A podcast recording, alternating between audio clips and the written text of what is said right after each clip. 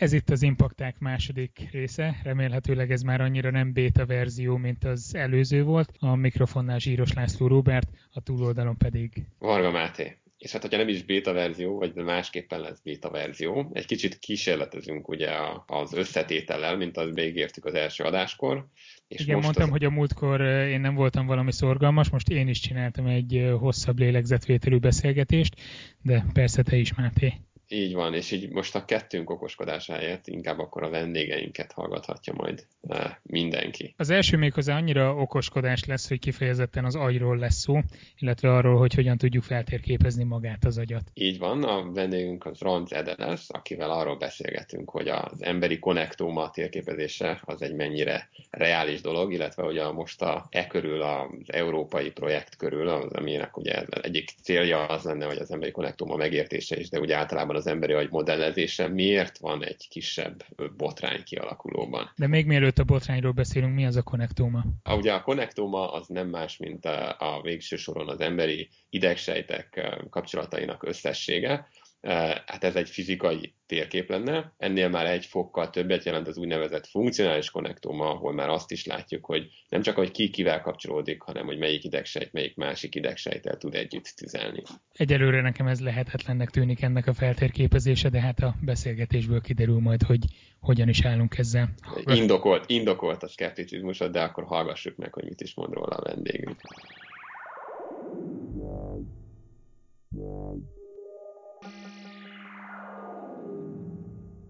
Hát akkor mai vendégünk az Drancede eh, neurobiológus lenne, a Brit Medical Research Council, vagy rövidítve MRC kutatója és a biológiai és orvosi kutatásokat támogató Wellcome Trust ösztöndíjasa.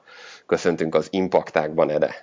Köszönöm szépen, szia Máté, sziasztok hallgatók! Uh, hát akkor ugye amiben megegyeztünk, hogy amiről, amiről beszélnénk ma, vagy pontosabban elindítanánk a beszélgetést, az egy uh, levél lenne, egy tiltakozó levél, ami július elején jelent meg, és hát ezt lényegében a 156 laborvezetés összesen több mint 750 agykutatással foglalkozó kutató írta alá, és a tiltakozásnak az apropója az lényegében az Európai Unió egyik sztár tudományos projektjének számító Human Brain Project volt.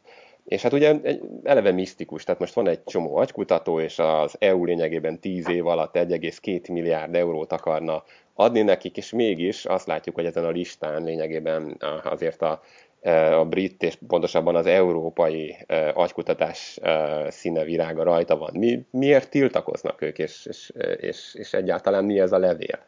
Uh-huh. A kérdés időszerű is, és jó is. A levelet amúgy bárki elolvashatja a neurofuture.eu oldalon, és fontos hangsúlyozni, hogy ezt európai idegtudósok írták, az európai Human Brain Project-tel kapcsolatban. A fő kritici, kritika, ami elhangzik, az az, hogy a, a Human Brain Projectnek az eredetileg deklarált célja az így folyamatosan változik. Azért fontos most az időzítés, mert most járt le az egyéves előkészítő periódus, amire nem tudom, olyan 50 millió euró körül szántak, és júniusban kellett beadni a következő immár évi 100 millió eurós, 10 évre szóló projektre a tervezetet, és azóta, hogy megszületett ez a kezdeményezés, majd 2013. januárjában az EU a támogatásáról döntött, azóta folyamatosan változik a cél, ez az egyik probléma. A másik probléma az egész projektnek a menedzsmentje nem elég átlátszó, a pénzosztó bizottságok és bíráló bizottságok függetlensége megkérdőjelezhető, és van egy ilyen általános elégedetlenség a kutatótársadalomban ezzel a valóban egyedülálló projekttel szemben. Tehát azt először mindenképpen szeretném elmondani, hogy ilyen az idegtudományon belül még nem volt, hogy nagyon sok központi pénzből csináljunk valamit, sokan, tehát ez alapvetően egy jó dolog. Mindig fölmerül a kérdés, hogy hogy tudjuk a legjobban elkölteni a pénzt, és ez egy, ez egy állandó kérdés az alapkutatásban, hogy inkább egy manufaktúra alapú, ahol független kis kutatószámú laborok dolgoznak egymással párhuzamosan, vagy nagyipari módszerekkel tudjuk jobban megközelíteni egyik-másik kérdéshez a választ. A manufaktúra nagyon jó alapkutatásra, hátránya az, hogy sok kis diktátorból áll. A nagyipar az viszont nagyon jó, jól definiálható kérdések megválaszolására, viszont uh, csak kizárólag sokoldalú együttműködésként képzelhető el, ahol nincsenek diktátorok. Jelen pillanatban uh, az ilyen nagy projektek, mint például a Human Genome Project is ilyen volt, egy kicsit diktátorfüggőek. Van egy ilyen nagy vízióval rendelkező ember, aki kitalál egy nagy projektet, nagyon jó beszélőkéje van, meggyőzi a kormányokat arról, hogy ezt támogassák, és akkor abból általában lesz valami. És mi most a projekt? Tehát most, most a legutóbbi célkitűzések szerint miről szólna a Human Brain Project? Uh, Hol kell legyünk tíz év múlva? A jelenlegi célkitűzés az az, hogy létrehozzon egy olyan, az összes, a világ összes idegtudósa által használható, alapvetően informatikai uh, eszközparkot, amibe a kísérleti eredményeket bele tudjuk rakni, uh, szimulációkat tudunk futtatni, és ebből majd megfejtjük, hogy hogyan működik az agy, akár egészséges állapotban, akár különböző betegségekben mi romlik el. Uh-huh. Az eredeti elképzelés az ugye az volt, hogy szimulálunk egy emberi agyat. Uh-huh. Ez nagyon jól hangzik, definiálni viszont nagyon nehéz. És ez mára, most, hogy effektíve gyakorlati kérdéseket kellett megválaszolni, a pénz lehívásához, arra redukálódott, hogy egy ilyen úgynevezett ICT, Information Communicational Technologies hátteret fog kreálni. Előszeretettel mondja az egyik igazgatója a Human Brain Projectnek, hogy ez olyan, mintha az idegtudomány szernye lenne. És tehát ugye amikor bejelentették a Human Brain Projectet, ugye gyakorlatilag néhány hónapos elcsúszással az amerikai oldalon bejelentettek egy szintén hasonló tematikájú úgynevezett Brain Initiative-et, ezt ugye Obama elnök személyesen jelentette be. Miben különbözik ez a kettő, miben hasonlítanak, illetve hogy, hogy a Brain Initiative megközelítőleg annyit, sőt ugye azóta kiszámoltuk, hogy kétszer-háromszor több pénzből fog a tíz év alatt gazdálkodni, az is ilyen ambiciózus célokkal indul, vagy ott alapvetően más fele fognak koncentrálni az amerikai oldalon a kutatók? A célok ott is ambiciózusak, talán egy kicsit pragmatikusabbak. Az amerikaiak ők azt mondták, hogy meg kell, meg kell tudnunk azt, hogy minden egyes idegsejt mit csinál az agyban. Most ehhez tudni kell, hogy viszonylag létezik egy konszenzus az idegtudósok között, hogy az agy alapvető építőegysége az idegsejt, és viszonylag sokat tudunk az idegsejtek élettanáról, fejlődéséről, hogyan működnek. Tehát ilyen szempontból az amerikai projekt az sokkal pragmatikusabb, azt mondja, hogy ha meg tudjuk mérni, hogy mindegyik idegsejt mit csinál az agyban, akkor tudni fogjuk, hogy mit csinál az agy. Uh-huh. Hát ez, ez az, amit ugye a valamennyire a szakmai slang funkcionális konnektomának nevez. Tehát, hogyha tudjuk, hogy mindegyik neuron hogy van, hol van, kivel van kapcsolatban, és hogy hogyan tüzelnek, akkor lényegében megértjük az egész rendszernek a működését. Um, de akkor mi is ez a konnektoma? Most definiáljuk egy picit, mert ugye talán nem minden hallgató van tisztában azzal, uh-huh. hogy ez alatt mit értünk. A konnektoma alatt alapvetően azt értjük, hogy az alapvető felépítési egységek, jelen pillanatban az idegsejtek, hogyan kapcsolódnak egymással. A hálózatkutatás foglalkozik általánosságban ezzel a problémával. Példaként tudnám említeni például a Facebookot, ahol a különböző emberek különböző baráti kapcsolatai alkotnak egy hálózatot. Az idegrendszer is nagyon hasonló, vannak az idegsejtek, amelyek kapcsolódnak egymáshoz. A konnektóma gyakorlatilag ezt írja le, hogy melyik idegsejt kihez kapcsolódik, a funkcionális konnektóma pedig azt mondja meg, hogy ez a kapcsolódás ez mikor aktív és mikor nem. Mennyire, mennyire megvalósítható tényleg ugye egy emberi agy esetében, ugye, amiket itt olvasgattam előtte, tehát ugye milyen problémákat vet fel, ugye itt a számokról beszéljünk, hogy kb. 86 milliárd idegsejtről, neuronról van szó, amelyek hát a becslések szerint 100 trillió szinapszist alkotnak, hogy ez technikailag, matematikailag megvalósítható, tehát tényleg megismerhető egy egy ugye emberi agykonnektómája, ami végső célja lenne itt a projekteknek, főleg a, a funkcionálisan. Ez egy, ez egy nagyon jó kérdés, és, és fölveti annak a lehetőséget, hogy összehasonlítjuk a talán sokak által jobban ismert uh, uh, emberi genom projekttel, uh-huh. hiszen ott az volt a feladat, hogy adott az emberi DNS, és nézzük meg, hogy uh, gyakorlatilag milyen helyén a DNS-nek milyen kód van. Ez egy viszonylag egyszerű feladat, elolvasni a DNS-t, viszont az emberi DNS nagyon hosszú, és ezt hiba nélkül elolvasni nagyon nehéz. Ez nagyon hasonló a konnektómához, olyan szempontból, hogy az elektronmikroszkóp használatával immár több mint 60 éve képesek vagyunk megmondani, hogy két idegsejt kapcsolódik-e vagy sem. Viszont, hogyha az összesre akarjuk megmondani az agyban, az egy sokkal nehezebb probléma. A jelen pillanatban rendelkezésre álló technológiai háttérrel, ez, ha jól emlékszem, egér esetében olyan 10 évet venne, nem, 100 évet venne igénybe, ember esetében pedig több ezret. Tehát akkor az egyik cél mind a két esetben, hogy hasonlóan, mint az emberi genom projektnél, itt is egy hatalmas technológiai ugrást kell megvalósítani ahhoz, hogy ez valós időn belül megvalósulhasson egyáltalán a konnektoma. Van. Alapvetően két megoldás van. Az egyik, párhuzamosan csinálni a viszonylag lassú módszereket, tehát hogyha teszem azt, egy millió elektronmikroszkóppal egy millió ember ezt csinálja, akkor értelemszerűen egy milliószor gyorsabb lesz, mint hogyha ezt egy ember csinálná. Mondjuk ez nem túl költséghatékony, sokkal hatékonyabb egy új módszer kifejlesztése, és erre, erre elég sok ötlet van, és, és folynak a kutatások ebben, a, ebben az irányban. A másik, ami, tehát ugye ez egy rengeteg adat, még azt is azt gondoljuk, hogy nyilván megfelelő mennyiségű merevlemezzel ez mind, mind tárolható, esetleg valaha lesznek olyan, olyan processzorsebességek, talán akár a közeljövőben, ami, amivel vizsgálható egyszer, egyszerre ez az egész. De amin én gondolkoztam az, hogy ugye most te említetted ezt az emberi genom projektet, mint, mint analógiát, hogy azért mégis, hogyha megnézzük különböző embereknek a genomját, ugye nem is száz százalékban, de azért eléggé hasonlít. Elmondható-e vajon a mostani tudásunk, ismereteink alapján, hogy, a, hogy két ember konnektómája az legalább ilyen szinten hasonlít egymáshoz? Tehát, hogy van-e valami sztereotíp az emberi konnektómában, vagy csak bizonyos szabályosságok lesznek, tehát bizonyos idegsejtek közötti kisebb hálózatok, kapcsolatok lesznek azok, amik kijönnek, mint ilyen szabályszerű elemei egy emberi konnektómának? Ez egy nagyon jó kérdés. A választ rá valószínűleg senki sem tudja pontosan.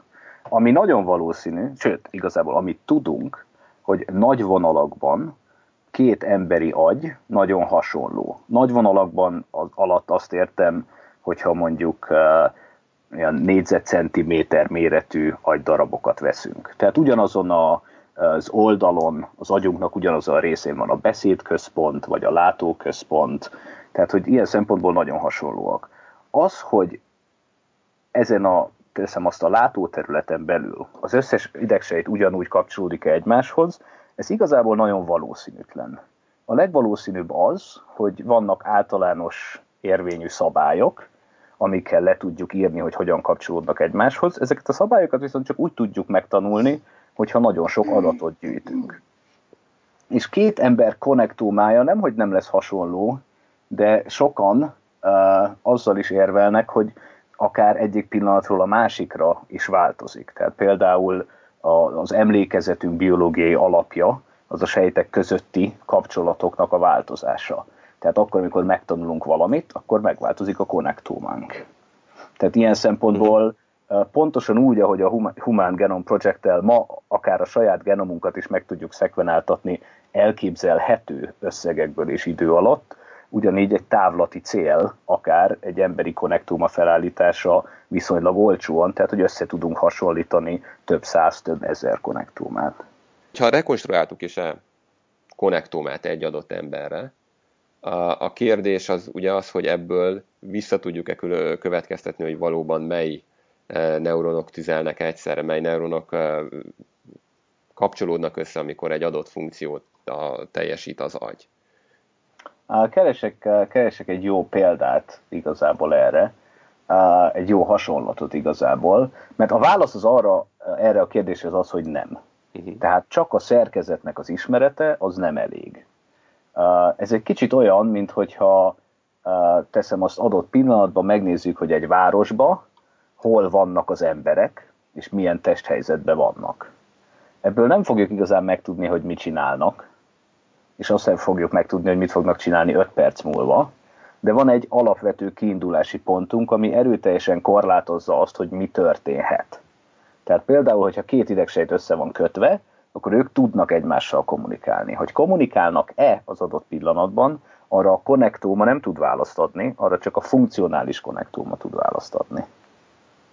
És e- ezt, tehát akkor nyilván ez még egy külön tanulmányozást igényel. Tehát, hogyha az meg is van a konnektóma, akkor utána rájönni, hogy melyik idegsejt, melyik másik idegsejttel együtt csinál valamit egy adott pillanatban, azért ez egy még további tanulmányokat fog igényelni. Az amerikai Brain Initiative ebben az irányba indul el. Uh-huh.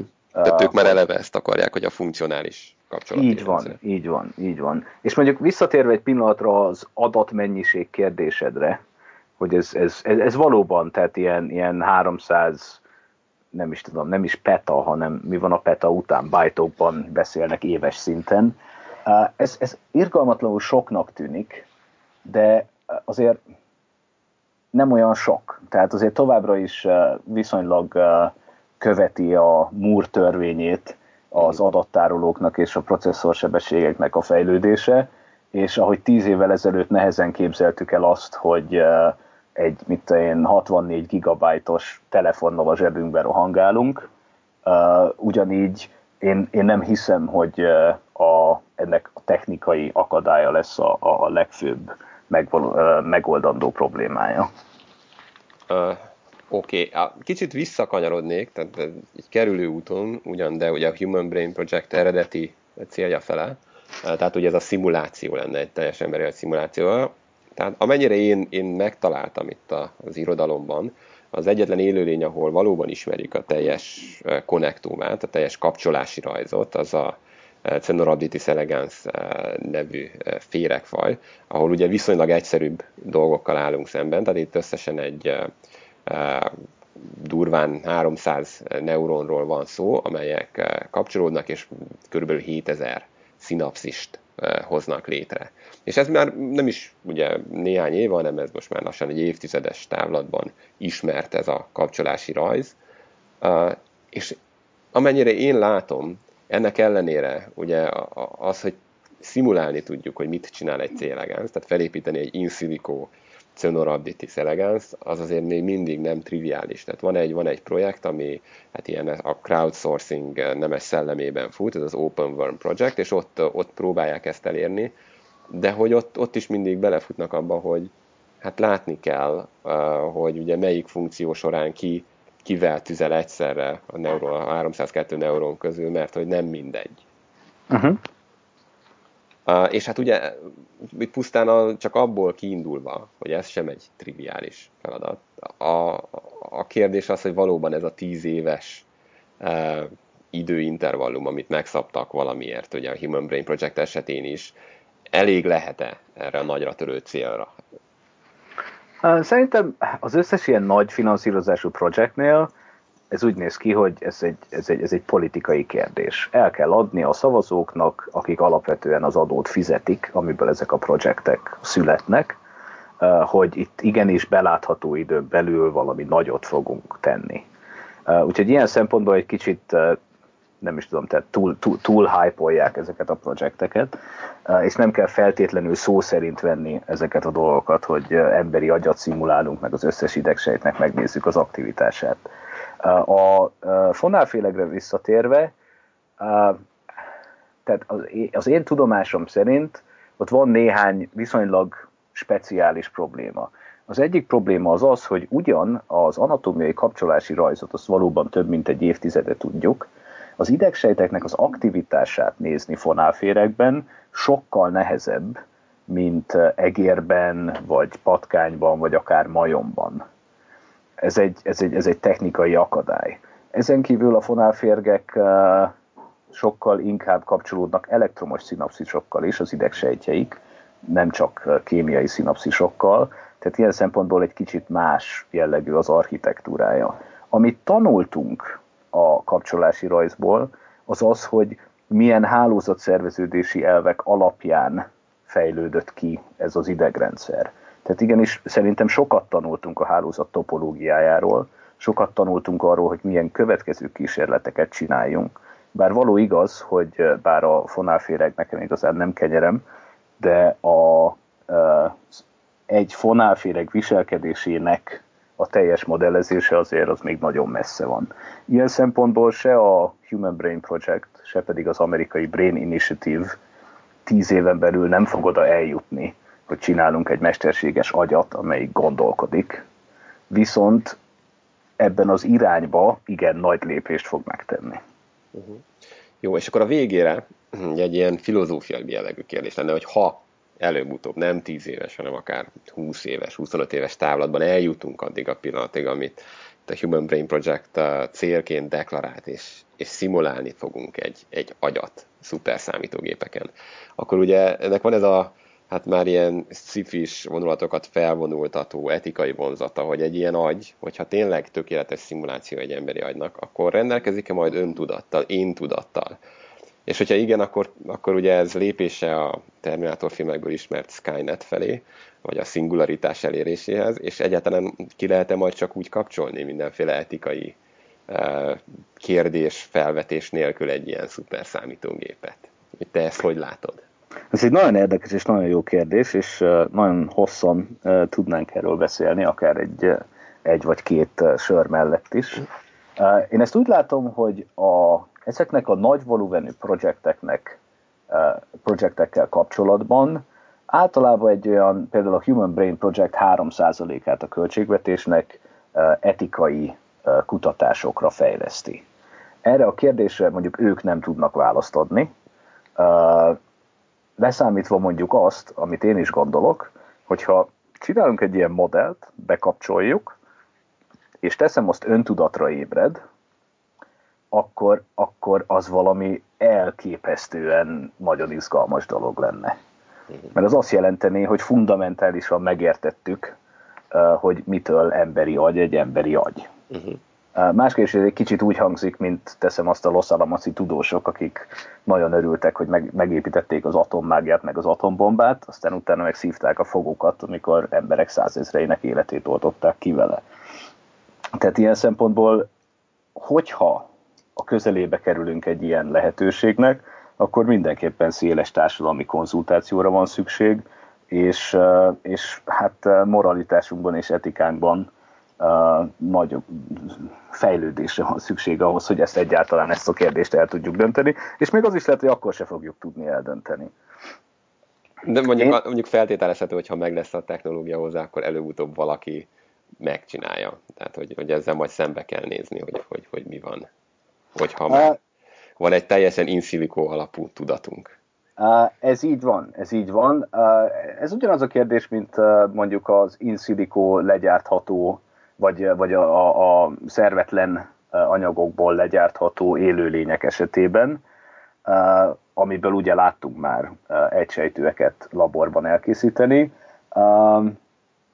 Bennem a, a kíváncsi kisgyerek azt mondja, hogy csináljunk ilyeneket, mert ez tök érdekes.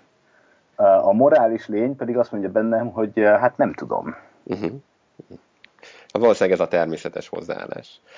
Mindenesetre, hát akkor köszönöm szépen, hogy rendelkezésünkre álltál, és uh, szerintem ez egy tök izgalmas beszélgetés volt. Szóval... Öröm volt, én is köszönöm szépen.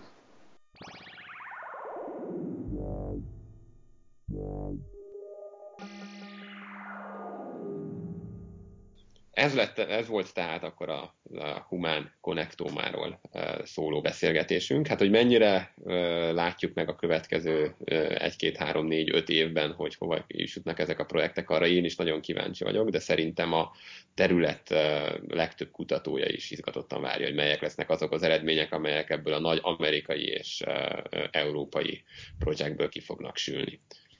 És ha már a jövőről beszélünk, mindenképpen maradjunk a jövőnél. A jövő orvoslásáról fogunk beszélgetni. Meskó Bertalan volt az egyik vendégünk itt az impaktákban. Hát nem mondom, hogy nem föltől elrugaszkodottnak tűnik adott esetben elsőként meghallgatni, amiről beszél, de az tény, hogy az utóbbi néhány évben nagyon-nagyon beleásta magát a jövő orvostudományának a kutatásába. Szerintem hallgassuk meg, miről beszélt.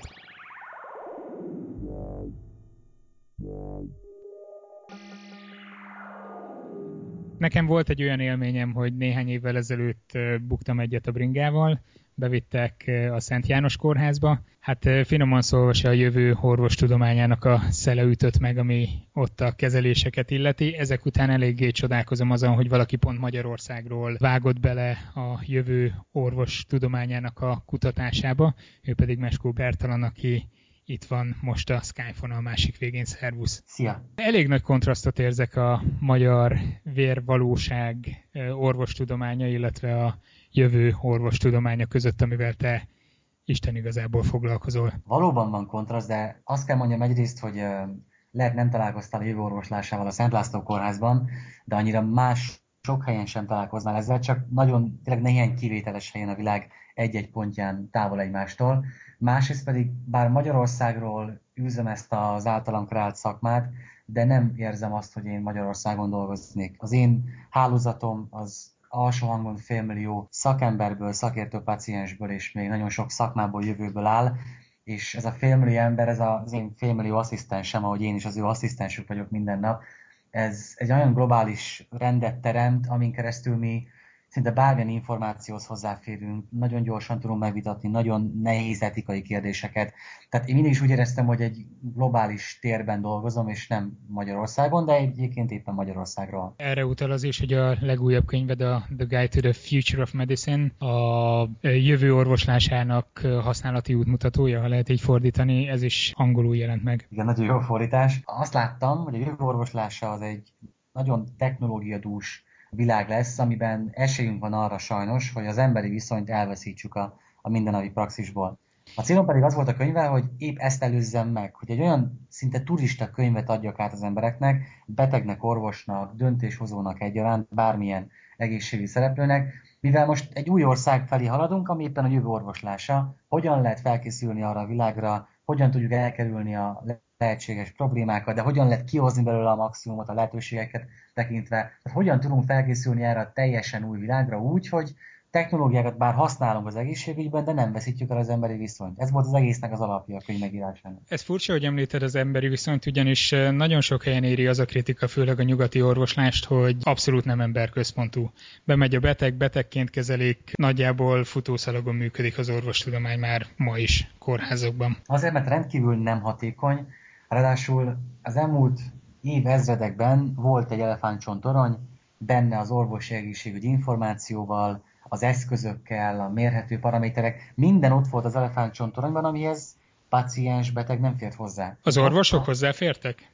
Az orvosok többségében hozzáférhettek, attól függően, hogy milyen országban voltak, meg volt a technológiájuk hozzá, a lehetőségük hozzá. Tehát nem, nem beszéltek univerzális hozzáférésről, de az esélyük meg volt mindig rá. A betegnek viszont abszolút nem. Ez egy nagyon távoli, elzárt világ volt, amihez, amiben egyszerűen nem lehetett bejutni. Most viszont információhoz, egészségügyi eszközhöz bárki hozzáférhet, aminek, ami azt jelenti, hogy én a saját eszközeimet használva tudok itthon egy csatornás EKG-t csinálni, tudok EEG-t mérni, okos vérnyomásmérőm van, oxigén szaturációt tudok mérni, interneten keresztül, mivel megtanultam e- ezt a részét mesterien használni, mert szerintem ezt mindenkinek meg kell tanulni így az egészségügyben. Napra készen tartom magam, tudom azt, hogy milyen információhoz kell hozzáférni, annak milyen a minősége, mit érdemes a beteg számára ajánlani, vagy kollégának ajánlani. Tehát igyekeztem ebben a világban annyira elmélyülni, hogy utána ezt a tudást átadhassam mindenki másnak, aki eddig nem volt az elefántcsontoronyban, azon belül akik leginkább ki vannak zárva az elefántcsontoronyból, azok mindenképpen a betegek.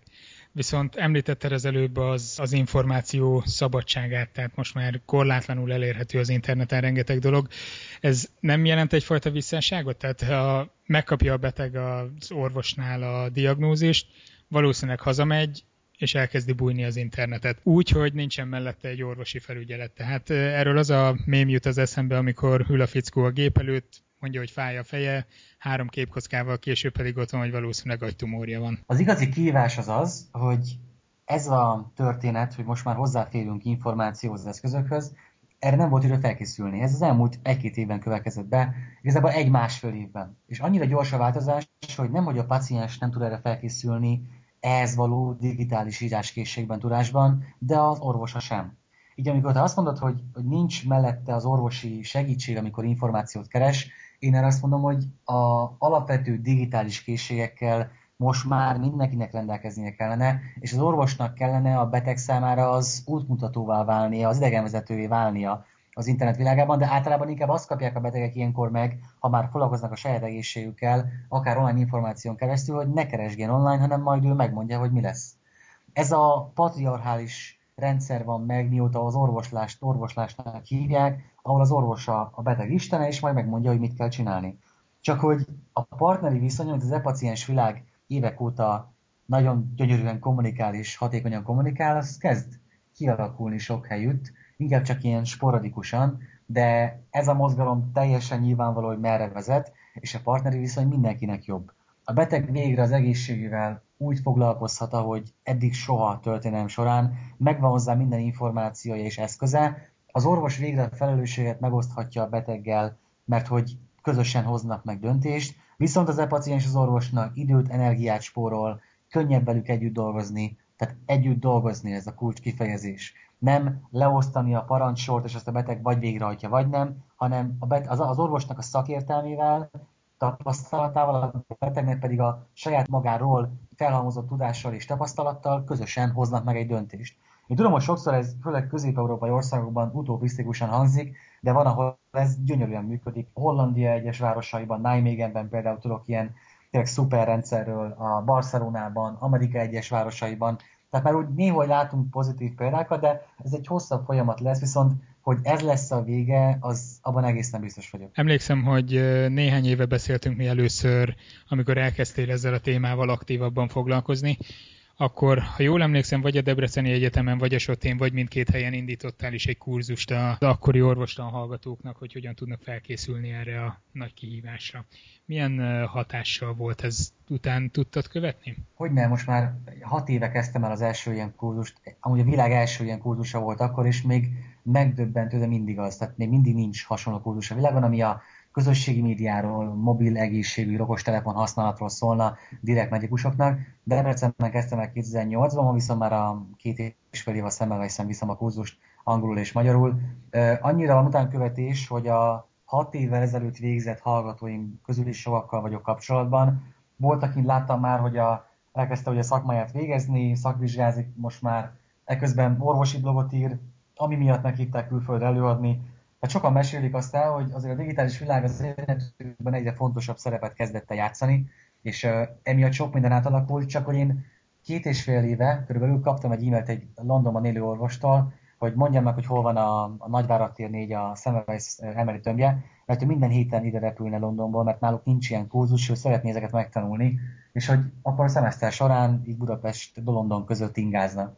És akkor egy, éreztem a nyomást, tehát kellett egy, egy online kurzust készíteni, ez egy fél éve el, de végül létrejött a The Social Media Course, ami egy ingyenes kurzus, 16 témát fettem le benne preziken keresztül, vannak benne tanulmányok, handoutok, studik, illetve teszt, mert hogy minden teszt elvégzéséért plecsni jár, a végén pedig minden teszt elvégzésért a nagy szakértői plecsni és a bizonyítvány, Úgyhogy most a hallgatóim is végzik azt a online kurzust, és aki elvégzi, nem kell vizsgázzon, mert tényleg elég nagy kihívás ezt elvégezni. És rájöttem arra, hogy a, az én mostani medikusaim már negyedik szemesztere kivétel nélkül Facebookon vannak, úgyhogy Facebookra is mentem, Facebook oldala van a kurzusnak, ahol a szemeszter során minden nap a tananyagból kérdés, és bónuszpontokért küzdenek egymás ellen a megfelelő válaszsal, és aki végén nyer, az nem csak, hogy nem kell vizsgázzon, de még egy csokoládé csomagot is kap, úgyhogy azt kell mondjam, hogy ennyi digitális megoldás után még mindig a, a csoki a legjobb motivációs eszköz még a medikusok számára is. Micsoda kihívások. Az rendben van, hogy teljesíti valaki a kurzust, lediplomázik, kikerül a való életben, van neki ideje arra, hogy ezekkel foglalkozzon? Egyáltalán, hogy a, egyáltalán, hogy a beteggel foglalkozzon Igen. ilyen formában? Azt kérdezed, hogy van-e ideje arra, hogy ezzel foglalkozzon? Én meg azt mondom, hogy ez, ezzel való foglalkozás nélkül nincs esélye, hogy ideje legyen a betegre. Tehát pont azon most már, hogy a technológia teszi lehetővé azt, hogy hetente órákat spóroljon valaki azzal, hogy az internetet mondjuk megfelelően tudja orvosként használni. Hogy napragészen tartja magát nem könyvtárban üldögélve hetente párszor néhány cikket, ami vagy releváns neki, vagy nem átolvasva, hanem néhány percet rászámva naponta csak azt olvass el, ami neki van számva. Azért mondom, hogy ebben a készségben mesterré kell válni. Én nagyképpen tudom mondani, én ebben mesterré váltam. A naponta több tízezer bejövő cikkből én naponta csak hármat fogok elolvasni, de azt szinte nekem írták meg a világ bármely tájáról. Nem véletlenül, meg, meg módszerei, megoldásai vannak rá, plusz a hálózatom azt abban segít, hogy a lehető legjobbakat válasszam ki. Sokszor az én területem világszakértője, az abszolút guru az, aki kiválasztja számomra a legfontosabb cikket. Tehát pont, hogy az ilyen közösségi média megoldások, vagy digitális technológiák használata teszi lehetővé azt, és hogyha egyre jobban használjuk őket, akkor egyre inkább lehetővé teszi majd azt, hogy az orvos végre a betegére figyelhessen. Ne a technológiára, ne a billentyűzeten bepötyögve az adatokat, ne keresgélve valamit, hogy vagy megtalálja online, vagy nem, hanem végre az orvos a betegére figyelhet. Tételezzük fel, hogy egy ideális országban, ideális egészségügyi ellátórendszer mellett lehet véghez vinni azt, amit elképzelsz a jövőre nézve. Hogyan néz ki ebben az esetben egy orvos-beteg kapcsolat? Betegként elmegyek az orvoshoz, mi történik onnantól kezdve? Én hiszek abban, hogy a, a beteg-orvos viszonynak az alapja az, hogy személyesen találkoznak. Ez, enélkül szerintem soha nem lesz orvoslás. Ez mindig a, a nulla, az első lépés, amit meg kell tenni egy, egy beteg-orvos kapcsolat kialakulása felé.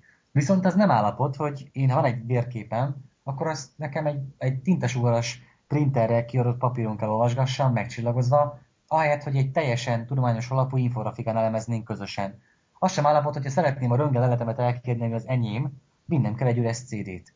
Vagy ha egy kórházból szeretném elkérni az adataimat, nekem velem ez megtörtént, akkor azt mondták, hogy tényleg szeretnék kiadni, de értsen meg, hogy nem tudják, csak azt tudják, hogy szövegenként kimásolják Ctrl-C, Ctrl-V-vel egy, egy Word dokumentumba, és akkor azt valahogy átadják nekem, de azt is csak offline. Mi lenne a megoldás? Lenne egy felhő, ahova feltöltik az összes adatodat? Ezer megoldás van, és nem is kell a kereket újra feltalálni, annyi helyen működik ez szuperül. Itt ez egy informatikai megoldás, nem egy rakétatudomány. Ezeket már rég megoldották skandináv országokban. Amerikában évek óta van a, a kék gomb, a blue button mozgalom, amivel egészségügyi szájtokon a paciens saját adatait letöltheti egy, egy emészthető formátumon, amit aztán megoszthat egy másik klinikával, vagy kórházzal, vagy egészségügyi intézményed, az ő döntése. Tehát az nem állapot, hogy még mindig az elefánt csontoraimban van az az adat, ami amúgy az enyém, és azzal én szeretnék rendelkezni. De nem csak azért, mert hogy az enyém, hanem mert ezekből döntéseket lehet hozni. Amikor én elmentem a háziorvosomhoz, és megkérdezte, hogy, hogy akkor most gyorsan mérjünk egy vérnyomást, mondtam hogy felesleges időt tölteni ezzel, mert itt van a telefonomon az elmúlt 30 mérésem az elmúlt három hónapból. Mert hogy van okos vérnyomásmérőm, és pár naponta megmérem, hogy rendben van-e. Tehát annyival lehetne segíteni a folyamatokat, az orvos számára gyorsítani, egyszerűbbé tenni, és most már olcsóbbá is tenni, hogy ez igazából nem, nem az a kérdés már, hogy az orvos lehet eléggé innovatív, vagy a digitális világhoz értő, vagy a paciensnek lehet eléggé jó egészségmenedzsmentje, hanem a döntéshozás felé kezd az, a felelősség átterhelődni, ami most már azt jelenti, hogy minél hamarabb lépniük kell, mert az igazi teher most már rajtuk van. Tessék változtatni. Jó, beszéltünk egy kicsit az orvosról, hogy ő mit tudna tenni, de ahogy mondod, hogy be, belép a beteg az orvoshoz, megmutatja, hogy ott vannak az előző vérnyomás eredményei. Ehhez azért az is kellene, hogy az orvosokat és a pácienseket párhuzamosan tudjuk felkészíteni erre az átállásra. Annyira, hogy ha rajtam múlna, akkor az egészségmenedzsment fogalmát 6 éves kortól általános iskolákban kötelezően oktatnám. Hogy várhatjuk el azt, hogy bárki egészségesen éljen, amikor egyszer nem tudjuk biztosítani azt, hogy mindenki legalább tudja azt, hogy amúgy hogyan kellene egészségesen élni. Viszont pont az elmúlt egy-másfél évnek a történései miatt, a úgynevezett viselhető eszközök forradalma miatt, most már lehetővé vált, hogy ezekhez az eszközökhöz bárki hozzáférjen. Tehát felmegy internetre, megrendeli, és hozzáfér egy EKG mérőhöz, egy okos vérnyomásmérőhöz, fizikai aktivitásmérőhöz, és annyira apró döntésekkel lehet befolyásolni szignifikánsan az egészségünket. Én az alvásomat kezdtem el mérni egy párizsi cég által gyártott eszközzel, pár tízezer forintba került, a csuklómon hordom éjszakánként, és látom azt, hogy milyen minőségű az alvásom, az okos órámmal pedig beállítom, hogy 6 óra és 6 óra 20 perc között akkor keltsen fel, amikor már amúgy is ébredeznék, tehát nem vagyok már mély alvásban, de ne is töltsem az időt feleslegesen nem mi alvásban, hanem rábízom, hogy a lehető legjobb időpontban keltsen fel. Két apró eszköz, két abszolút viszonylag, viszonylag olcsó eszköz, és óriási lépést, változást tudod hozni az én egészségembe. kevesebbet, de sokkal jobban alszom hosszú távon. Tehát friss vagy és kipihent. Annyian idegesek, annyian feszültek, nem szeretik a munkájukat és egymást minden nap, ami állítom, hogy a legtöbbjénél azért van ez, mert egyszer rosszul alszanak már évek óta. Ezeken lehetne segíteni apró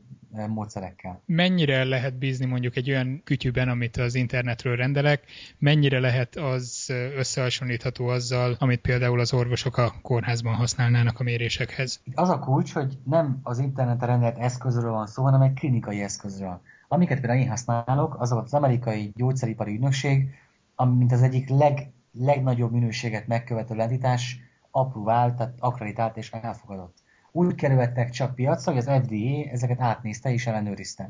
És megfelelően Most, tudja használni ezt az átlagbeteg? És megfelelően tudja használni. Az EKG az pont azért egy necces példa, mert a, általában a klinikákon 12 csatornás EKG-t használnak, az okos telefonnal jelenleg még az EKG egy csatornát tud produkálni, az viszont klinikai minőségben és irány, iránydiagnosztikára tökéletesen alkalmazható az eddig leírása szerint is. Hogy tudja ellenőrizni később az orvos, hogy én azt megfelelően alkalmaztam és precíz eredményeket kapok? Az a kérdés igazából emögött, hogy a, honnan tudjuk biztosra venni azt, hogy a beteg otthon ezeket a paramétereket jól tudja megmérni magával kapcsolatban.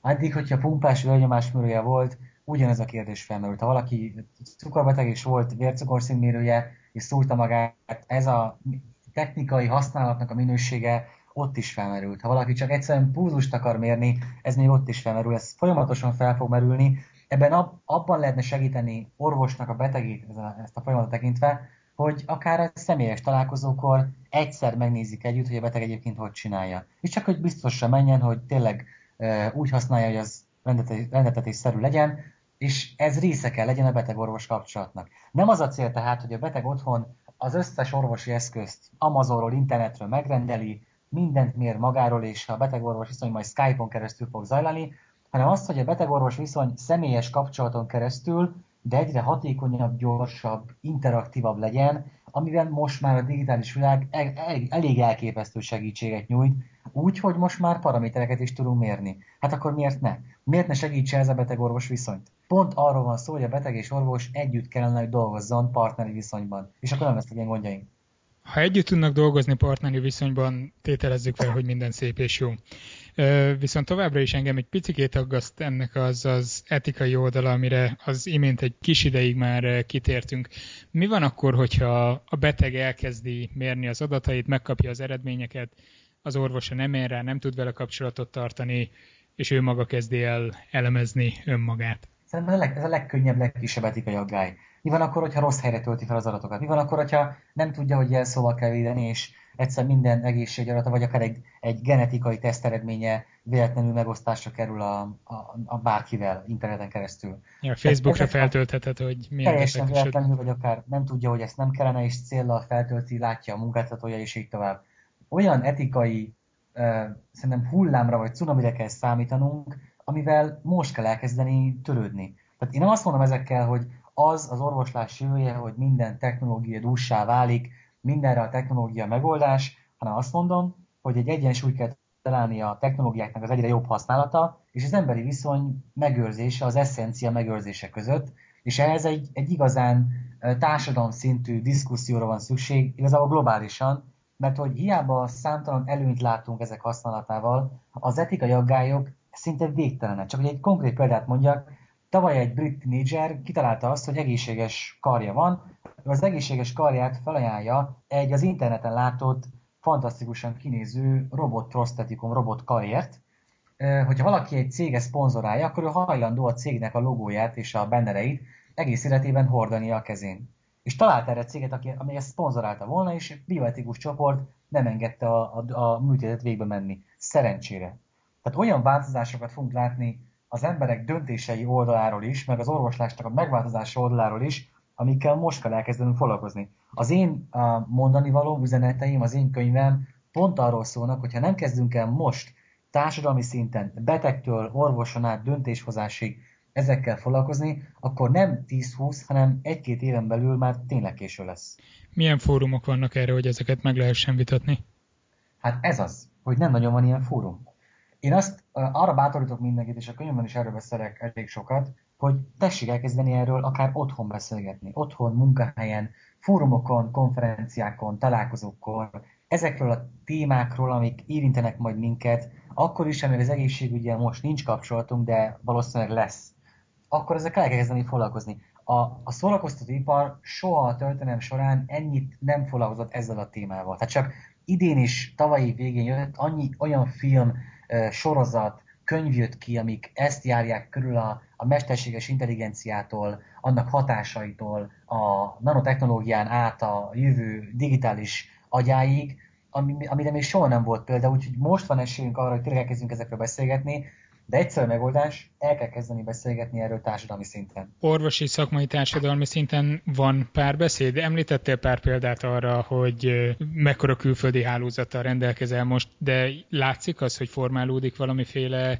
közösség, aki ezzel foglalkozni, akár jövő bioetikai, orvosi etikai konferenciák szerveződnének? Határozottan. Az a helyzet, hogy még inkább a fi- különböző filozófiák követői szerveznek ilyeneket, tehát így beszélek a a Ray Kurzweilnek a híveiről, a szingularitáriánusokról, a transhumanisták híveiről, de inkább én azt próbálom prédikálni, hogy az igazság valahol a egyensúlyban, a köztes állapotban van, tehát mindegyikben van egy kis igazság, de valószínűleg a jövő tekintve nem lesz egy megoldás, egy filozófia, egy trend, egy technológia, hanem inkább egy ilyen többszörösen összekapcsolt hálózata a megoldásoknak, online csatornáknak, embereknek, tudásnak, és inkább erre a network szintű gondolkodásra van szükség. Úgyhogy azért sem, hogy az elmúlt egy-másfél évről beszélünk, amikor ez az egész robbanás elindult, úgyhogy már vannak kis sporadikus, kialakuló példák, de kicsit lassabb a folyamat, mint, azt, mint arra én számítottam. De valószínűleg fel is fog ez gyorsulni. Szinte biztosan. Tehát nem kell exponenciális változásra gondolni, de fel fog gyorsulni. Bill Gates mondta azt, hogy szerintem mindig ö, túlértékeljük azt, ami a következő két évben fog technológiában történni, és mindig alulbecsüljük azt, ami a következő tíz évben. Valahol tényleg a, a köztes gondolkodás a megoldás, hogy nem is túl hype a technológiát, de nem is nem foglalkozni vele, hanem elkezdeni beszélgetni erről, a etikusokat összehívni. Ami megoldás már most jónak tűnik és beváltnak tűnik, azt elkezdeni a valóságban alkalmazni. Tehát nincs több érv már a döntéshozók kezében, amivel ezen a világ ellen tudnának küzdeni. Jó pár éve foglalkozol már ezzel a témával, egyre inkább ásod bele magad. Ennek egyfajta meghatározó állomása volt, úgy érzem ez a könyv, ami nem régiben jelent meg. Hogyan értékeled ez? Inkább egy összefoglaló, vagy inkább egy lépcső a következő szint felé? Remélem, hogy is is. A, a könyv maga úgy lett megírva, hogy mindenki, tehát semmilyen szakmai kapcsolat rendelkező, hanem paciens, orvos, döntéshozó, ápoló, kutató, bárki, akit a jövő orvoslása kicsit is érdekel, kapjon egy tiszta képet arról, hogy a több ezer technológia és trend közül mi az a 22, ami, ami valóban szignifikánsnak, fontosnak tűnik, azokról mit kell tudni, milyen sztorik, gyakorlati példák írják le azokat, és a könyv végén van egy ilyen igazi guide rész, ahol arról beszélek, hogy miket lehet csinálni ma, mit, mit tehet valaki mától kezdve azért, hogy egy kicsit közelebb kerüljön ennek az általán felvázolt pozitív jövőképnek a, a megvalósításához. Egyben arra is számítok, hogy ez egy lépcső a, a következő könyvemhez, aminek már ötlete az megvan, és valószínűleg évvégén kezdem el írni. Most még nehezen gondolok az írásra, de évvégén már közelebb veszek hozzá. Most azon dolgozom, hogy minél többekhez eljusson annak az üzenete, hogy nincs egy megoldás, hanem tényleg egy hálózati gondolkodás a cél a jövőben, és akkor a hullám, a technológiai változás hullám jön felénk, amire most készülni kell, különben az egészségügyből tényleg egy, egy, egy üzleti alapú személytelen valami lesz, amit szerintem senki nem akar, hogy ez váljon valóra később. Sokat beszélgettünk arról, hogy hogyan alakulhat az orvos-páciens kapcsolat a jövő orvoslásában de technikai újításokról nem nagyon esett szó. Arra gondolok most, hogy kibontakozóban van egy igen erőteljes hackermaker mozgalom. Ez hogyan változtathatja meg az egészségügyet? Az jutott most nemrégiben eszemben, hogy voltak kezdeményezések arra, hogy mesterséges végtagokat akár 3D nyomtatóval otthon el lehet készíteni. Egy apa segített például így az egyik gyermekén, majd tette elérhetővé a forráskódokat. Mennyire jelenik meg ez a közösségi szemlélete az orvostudományban. Igen, nagyon motiváció függ, amit említettél, az a RoboHand projekt Dél-Afrikában, ahol nagyon, nagyon alacsony összegekből tudnak kinyomtatni olyan 3D-s prostetikumot, tehát művégtagot, ami nem robotikus, de lehetővé teszi azt, hogy tudjon például a kezével a gyermek megfogni egy poharat, vagy befűzni a, a cipőfűzőjét.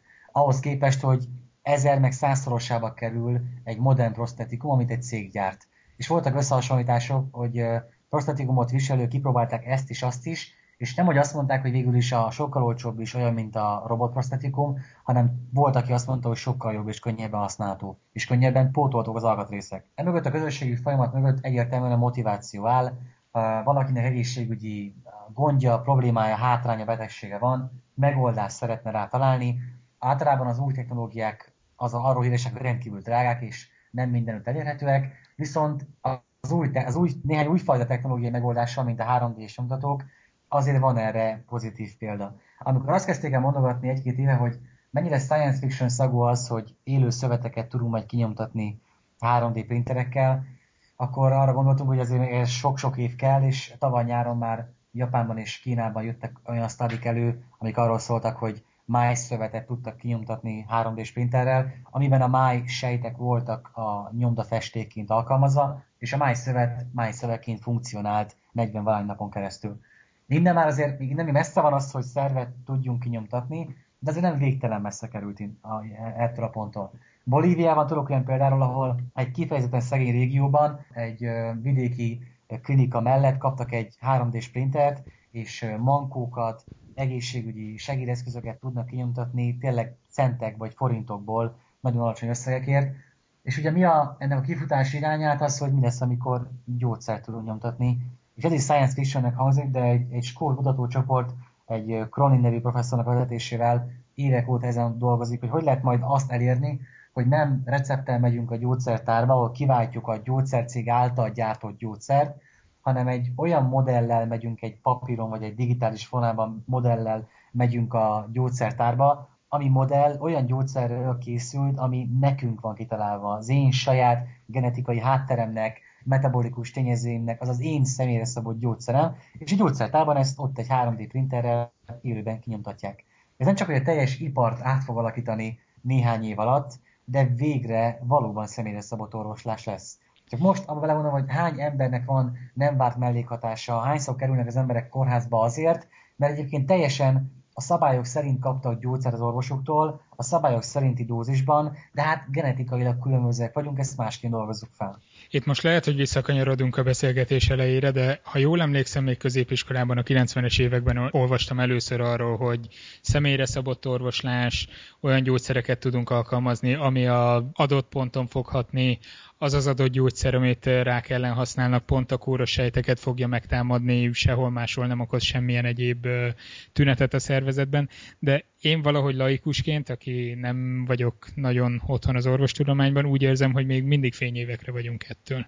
Pedig nem. A, van egy személyre szabott orvoslás koalíció, ami talán a legfontosabb gyűjtő szerve ennek a témának az USA-ban, és nemrég beszéltem az elnökükkel, 150 olyan konkrét példáról tudnak, amik amiket már az amerikai gyógyszeripari ügynökség elfogadott, akreditált, amik gyógyszerek, gyógyszertargetek, és ezek már abszolút személyre szabottak. Tehát az, a beteg az USA-ban például véravadás gátlót kell kapjon, viszont abban nagyon gyakoriak a nem vált mellékhatások, pont amiatt, hogy genetikailag különbözőek vagyunk. Van olyan genetikai variánsunk, amivel valaki a, ugyanarra a gyógyszerre érzékenyebb, mint a másik személy, van, aki pedig gyorsabban dolgozza fel. Van, aki mind a kettő. Gyorsabban dolgozza fel azt, amire érzékenyebb.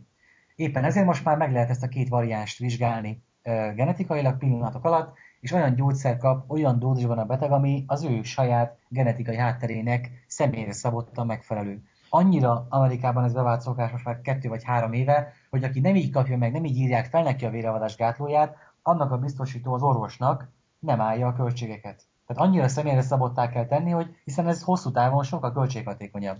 Jó, hogy említed a biztosító modelljét, kinek éri ez meg? A személyre szabott orvoslás, mint olyan, és szerintem sok más új technológia is alapvetően sokkal drágább, mint a mai egészségügyi rendszerben látott költségek, viszont számtalan közgazdászról hallottam már személyesen is, és leíráskon keresztül is, hogy hosszú távon meg sokkal költséghatékonyabb.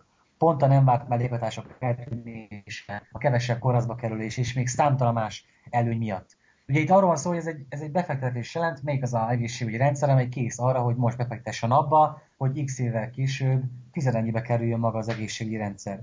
És az Amerikában is csak olyan esetekben láttuk ezt megvalósulni, ahol Egyébként is megvan a gazdasági háttér ehhez, Mayo Klinika talán a legjobb példa a világon erre. Tehát valószínűleg ennek a motorja az Egyesült Államokban van. Az üzleti háttér miatt igen, viszont ami eddig érv volt a döntéshozók részéről, érvek voltak, az, hogy a technológia az drága, hát ez egyre inkább nem igaz. Tehát egy olyan eszközök kerülnek most már szinte ezer forintokba, amik egyébként ezer euróba kerülnek, és sokkal kisebb, egyszerűbben használható, digitálisan ad információt, meg adatokat, az biztonságosan tárolja, nem papírt ad, hanem PDF-ben tárolja, és így tovább.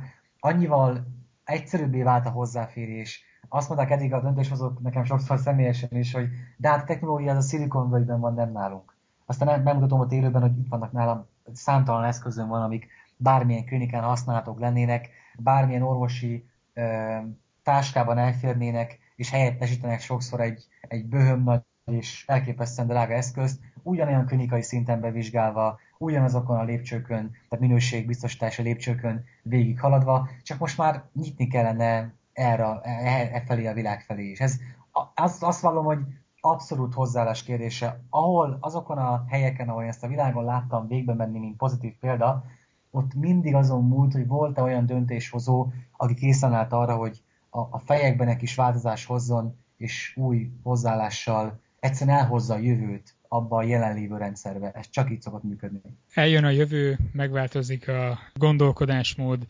Segíthet ez azon, hogy visszanyerjék az emberek a bizalmat a nyugati orvoslás felé? Nagyon jó kérdés. Egy kedvenc például célzom. Azt kell mondjam, hogy ez nem csak egy oldali bizalom. Ez nem csak egy egyoldali bizalom elvesztés, nem csak a beteg vesztette el a bizalmát, vagy a betegek a nyugati orvoslásban, de egy kicsit fordítva is. Tehát nem csak, hogy az orvoslás maga az elszemélytelenedés, a, a, a kevés idő van a betegre, és számtalan ilyen indok miatt egyszerűen eltávolodott a, a betegtől, a beteg-orvos viszonylatban, de szerintem ez fordítva is végbe ment, ahogy a, az nyugati beteg az tipikusan nem az egészségével foglalkozik, hanem amikor beteg lesz, akkor foglalkozik vele, és akkor is inkább elvárja a modern orvoslástól, hogy tessék engem most úgy meggyógyítani, hogy nekem ezen legyen aktivitása, ne kelljen semmit cselekednem. Na egyik sem működik már. Tehát a beteg aktív egészségmenedzsmentje és az orvosoknak a, a technológiai útmutatása nélkül ez a rendszer soha nem fog fejlődni. És jelenleg azt gondolom, hogy nem ezekbe az irányokba haladunk, viszont az elmúlt egy-másfél évben olyan fejlesztéseket, olyan koncepcióváltásokat láttunk, amik ezeket éppen lehetővé tennék, hogyha meg lenne a, az igény vagy a hajlam a változásra a fejekben. Én azon dolgozom, hogy ez a hajlam, ez, ez a változás a fejekben mindenkiben kialakuljon.